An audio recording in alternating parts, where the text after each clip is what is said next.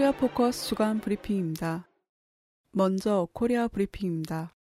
조선중앙통신은 조선 외무성 대변인이 미국의 인권 제도에 심각한 문제가 있다고 강조했다고 28일 보도했습니다.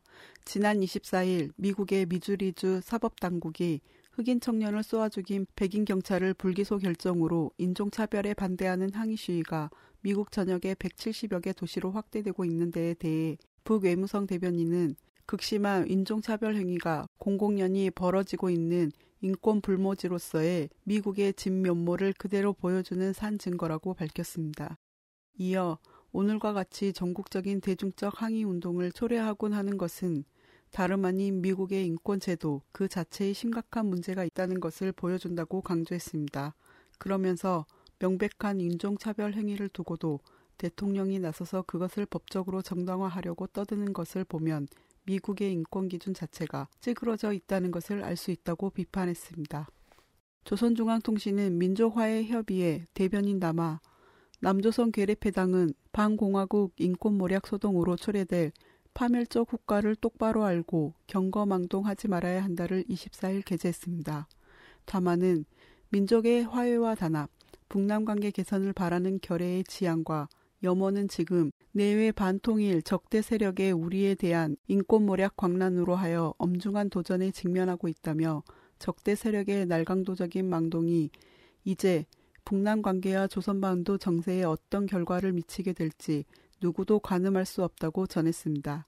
이어 괴뢰들이 미국에 추종하여 인권 결의 조작의 그처럼 미쳐 날뛴 것은 우리 공화국의 높은 위상과 영향력을 훼손하고 동족 대결 책동을 합리화하며 남조선 내부의 민심을 수습하고 통치 위기를 모면해 보려는데 그 흉악한 목적이 있다며 남조선 괴뢰들이 미국의 앞잡이가 되어 반공화국 인권 결의 조작에 날뛴 것은 우리 체제, 우리 제도를 전면 부정하는 것으로 이는 곧 우리에 대한 선전포고라고 밝혔습니다.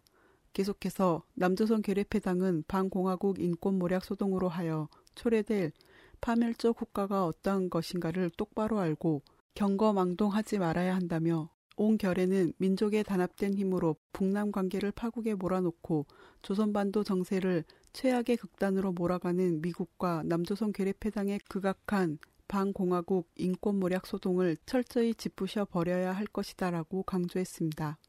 조선중앙통신은 조선인권연구협회 상보를 28일 게재했습니다. 상보에서는 인권 문제가 진정한 협력이냐 아니면 전쟁이냐 하는 기로에 오른 오늘의 심각한 사태 앞에서 조선인권연구협회는 인권의 진정한 보호 증진과는 아무런 인연도 없는 반공화국 인권 결의라는 정치 협작품이 나오게 된 흑막을 밝아놓음으로써 그 후과에 대한 책임을 명백히 하기 위하여 상보를 발표했다고 밝혔습니다. 이어 첫째, 인권 분야에서의 국제적 협력을 위한 공화국의 정책과 노력. 둘째, 반공화국 인권 결의의 허위성과 반동성. 셋째, 숨이 꺼진 EU의 독자성. 넷째, 극단에 이른 유엔의 불공정성에 대해 발표했습니다. 계속해서 우리는 미국과 적대 세력의 온갖 인권 모략 책동을 짚으시고 인민이 주인된 세상, 인민의 참다운 인권이 가장 최상의 수준에서 보장되는 우리의 사회주의 제도를 수호하기 위하여 모든 것을 다해 나갈 것이라고 강조했습니다.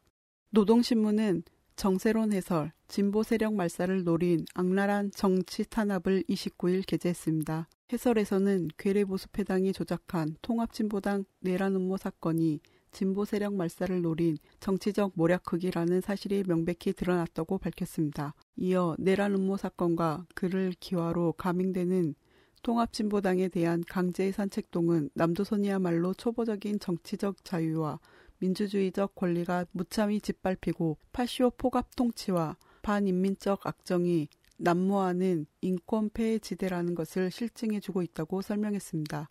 그러면서 최악의 통치 위기에 빠진 괴뢰패당이 파시오 광란을 일으키는 것으로 부정선거의 죄상을 감추고 더러운 목숨을 부지해 보려고 필사적으로 발악하지만 그것은 오히려 저들의 비참한 파멸을 더욱 재촉하는 것으로 될 뿐이라고 지적했습니다. 계속해서 괴뢰패당은 진보 세력 말살을 노린 비열한 정치 탄압을 중단해야 할 것이라고 비판했습니다. 이어서 남코리아 브리핑입니다. 세월호 가족 대책위가 국회 특별조사위원회와 별도의 민간 차원 진상조사위원회 구성을 추진하기로 했습니다. 26일 열린 안산 지역 기자 간담회에서 세월호 가족 대책위 유경근 대변인은 제정된 세월호 특별법 자체가 미흡한 데다 국회 차원의 진상조사위가 갖는 한계가 있을 것으로 보인다고 밝혔습니다.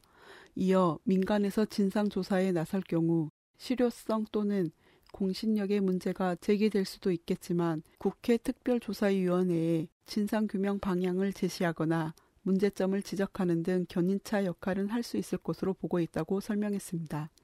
그러면서 유가족들의 증언 외에도 그동안 자체적으로 수집 조사한 내용이 생각보다 많다며 자료를 종합해 분석할 전문 인력을 모으는 작업을 하고 있다고 말했습니다. 계속해서 아직 돌아오지 못한 실종자 9명을 찾고 사고의 진짜 원인을 밝히기 위해 세월호 인양은 반드시 해야 한다며 정부의 구체적인 인양 방법을 제시해 줄 것을 요구한 상태라고 전했습니다.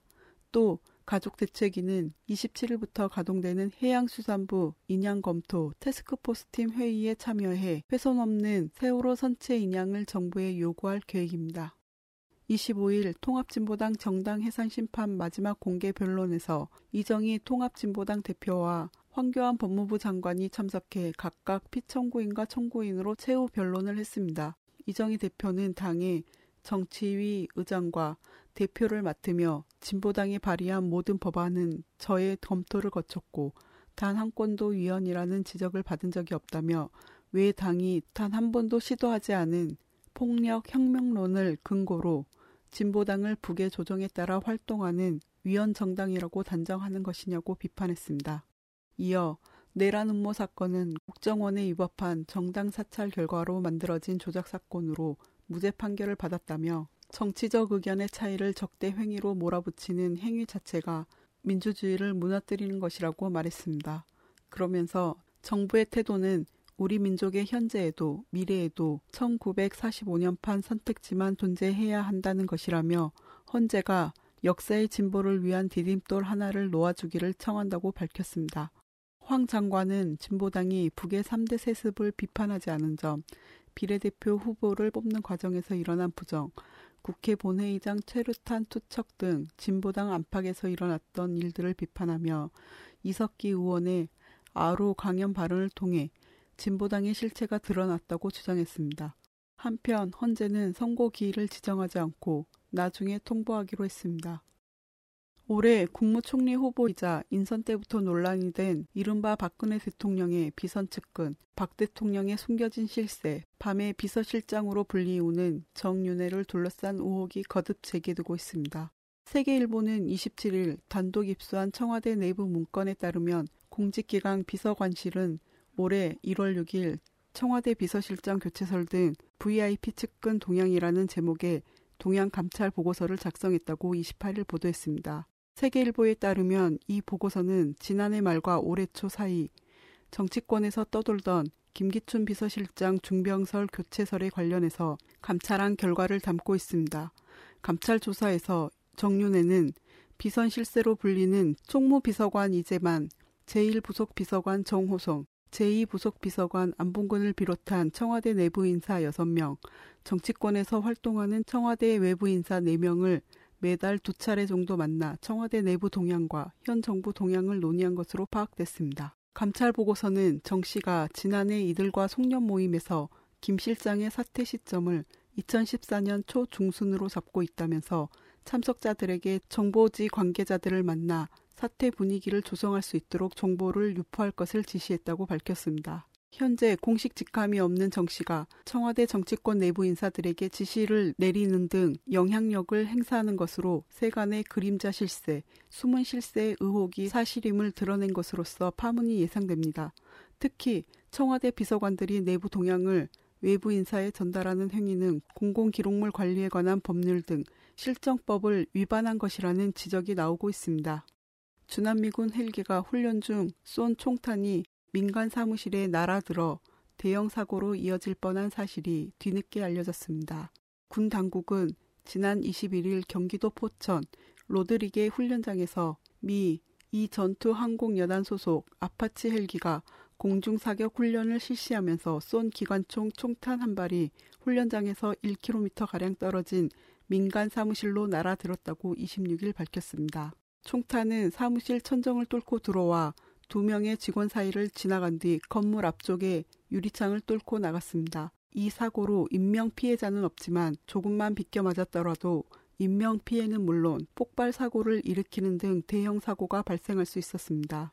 포천 일대에는 로드리게 훈련장을 비롯해 7개의 사격 훈련장이 있습니다. 미군의 오발 사고로 인해 사람이 다치고 가축이 죽는 등의 사고와 미군 헬기의 저공 비행으로 비닐하우스 축사가 무너지는 사고가 있었습니다. 사격장 인근 주민들은 대책위를 꾸려 정부를 상대로 손해배상 청구 소송을 낸 상태입니다. 미군 측은 사고 현장을 확인하고 절차에 따라 보상 절차를 밝히겠다는 입장입니다. 끝으로 국제 브리핑입니다. 이집트 카이로 형사법원은 2011년 아랍의 봄으로 촉발된 시위를 유혈 진압한 혐의 등을 받고 있는 호스니 무바라크 전 대통령에게 29일 무죄를 선고했다고 워싱턴 포스트가 전했습니다. 법원은 이날 무바라크의 부정부패 혐의 등에 대해서도 무죄를 선고했으며 하비브 아들리 전 내무장관과 치안 책임자 6명에게도 무죄를 선고했습니다. 또 시위 당시 경찰 등 치안 담당자 170여 명에게도 증거 부족과 정당 방위 등을 구실로 무죄 또는 집행유예 판결을 했습니다. 무죄 판결 소식이 알려지자 타흐리르 광장에서는 2천여 명이 항의 시위를 벌였습니다. 군경과 시위대 간 충돌로 시위 참가자 2명이 숨지고 85명이 체포됐다고 외신들은 전했습니다. 조선중앙통신은 제16차 공산당 노동당들의 국제회의가 에콰도르에서 13일부터 15일까지 진행되었다고 29일 전했습니다. 통신은 우리나라와 에콰도르, 쿠바 등 40여 개 나라의 공산당, 노동당 대표단들이 회의에 참가하였다고 전했습니다. 이어 에콰도르, 볼리비아, 브라질, 오스트리아 대표단 단장들을 비롯한 연설자들은 조선노동당과 조선인민의 반제투쟁과 사회주의 건설투쟁의 지지와 연대성을 표시하면서 사회주의 기치를 변함없이 높이 들고 나가는 조선노동당의 원칙적인 투쟁에 대한 성원을 강화할 것을 호소하였다며 공산당, 노동당들의 활동에서 국제적 단결과 연대성을 우선시하며 노선과 이론에서의 견해 사상 차이로 인한 분열과 대립을 경계하고 극복할 데 대하여 강조했다고 설명했습니다. 미국의 퍼거슨 시 미주리주 세인트 루이스 카운티 대배심이 지난 8월 18세 흑인 청년을 살해한 백인 경찰 데런 윌슨에게 기소할 만한 근거를 찾지 못했다며 24일 불기소 판결을 내렸습니다. 배심원단은 지난 3개월간 검사 측 증인, 증거들을 검토한 결과 윌슨의 행위가 정당 방위에 해당한다고 판단했습니다. 대배심은 불기소 결정의 근거로 사건 당시 브라운이 경찰 차량 안까지 손을 뻗어 몸싸움이 벌어지자 윌슨이 총을 발사했고 브라운의 피가 윌슨의 옷에 묻어 있다는 것을 제시했습니다. 기소 여부를 결정할 때 일반적으로 정식 재판보다 낮은 기준을 적용하는 대배심에서 과실치사 혐의조차 인정하지 않는 것은 이례적입니다. 한편 미 대통령 버락 오바마는 우리는 지난 수십 년간 인종관계에서 엄청난 진보를 이뤘지만 여전히 문제가 있는 것이 사실이라면서도 미국은 법치주의 국가인 만큼 이번 결정을 받아들여야 한다는 긴급 성명을 냈습니다. 코리아 포커스 주간 브리핑이었습니다. thank you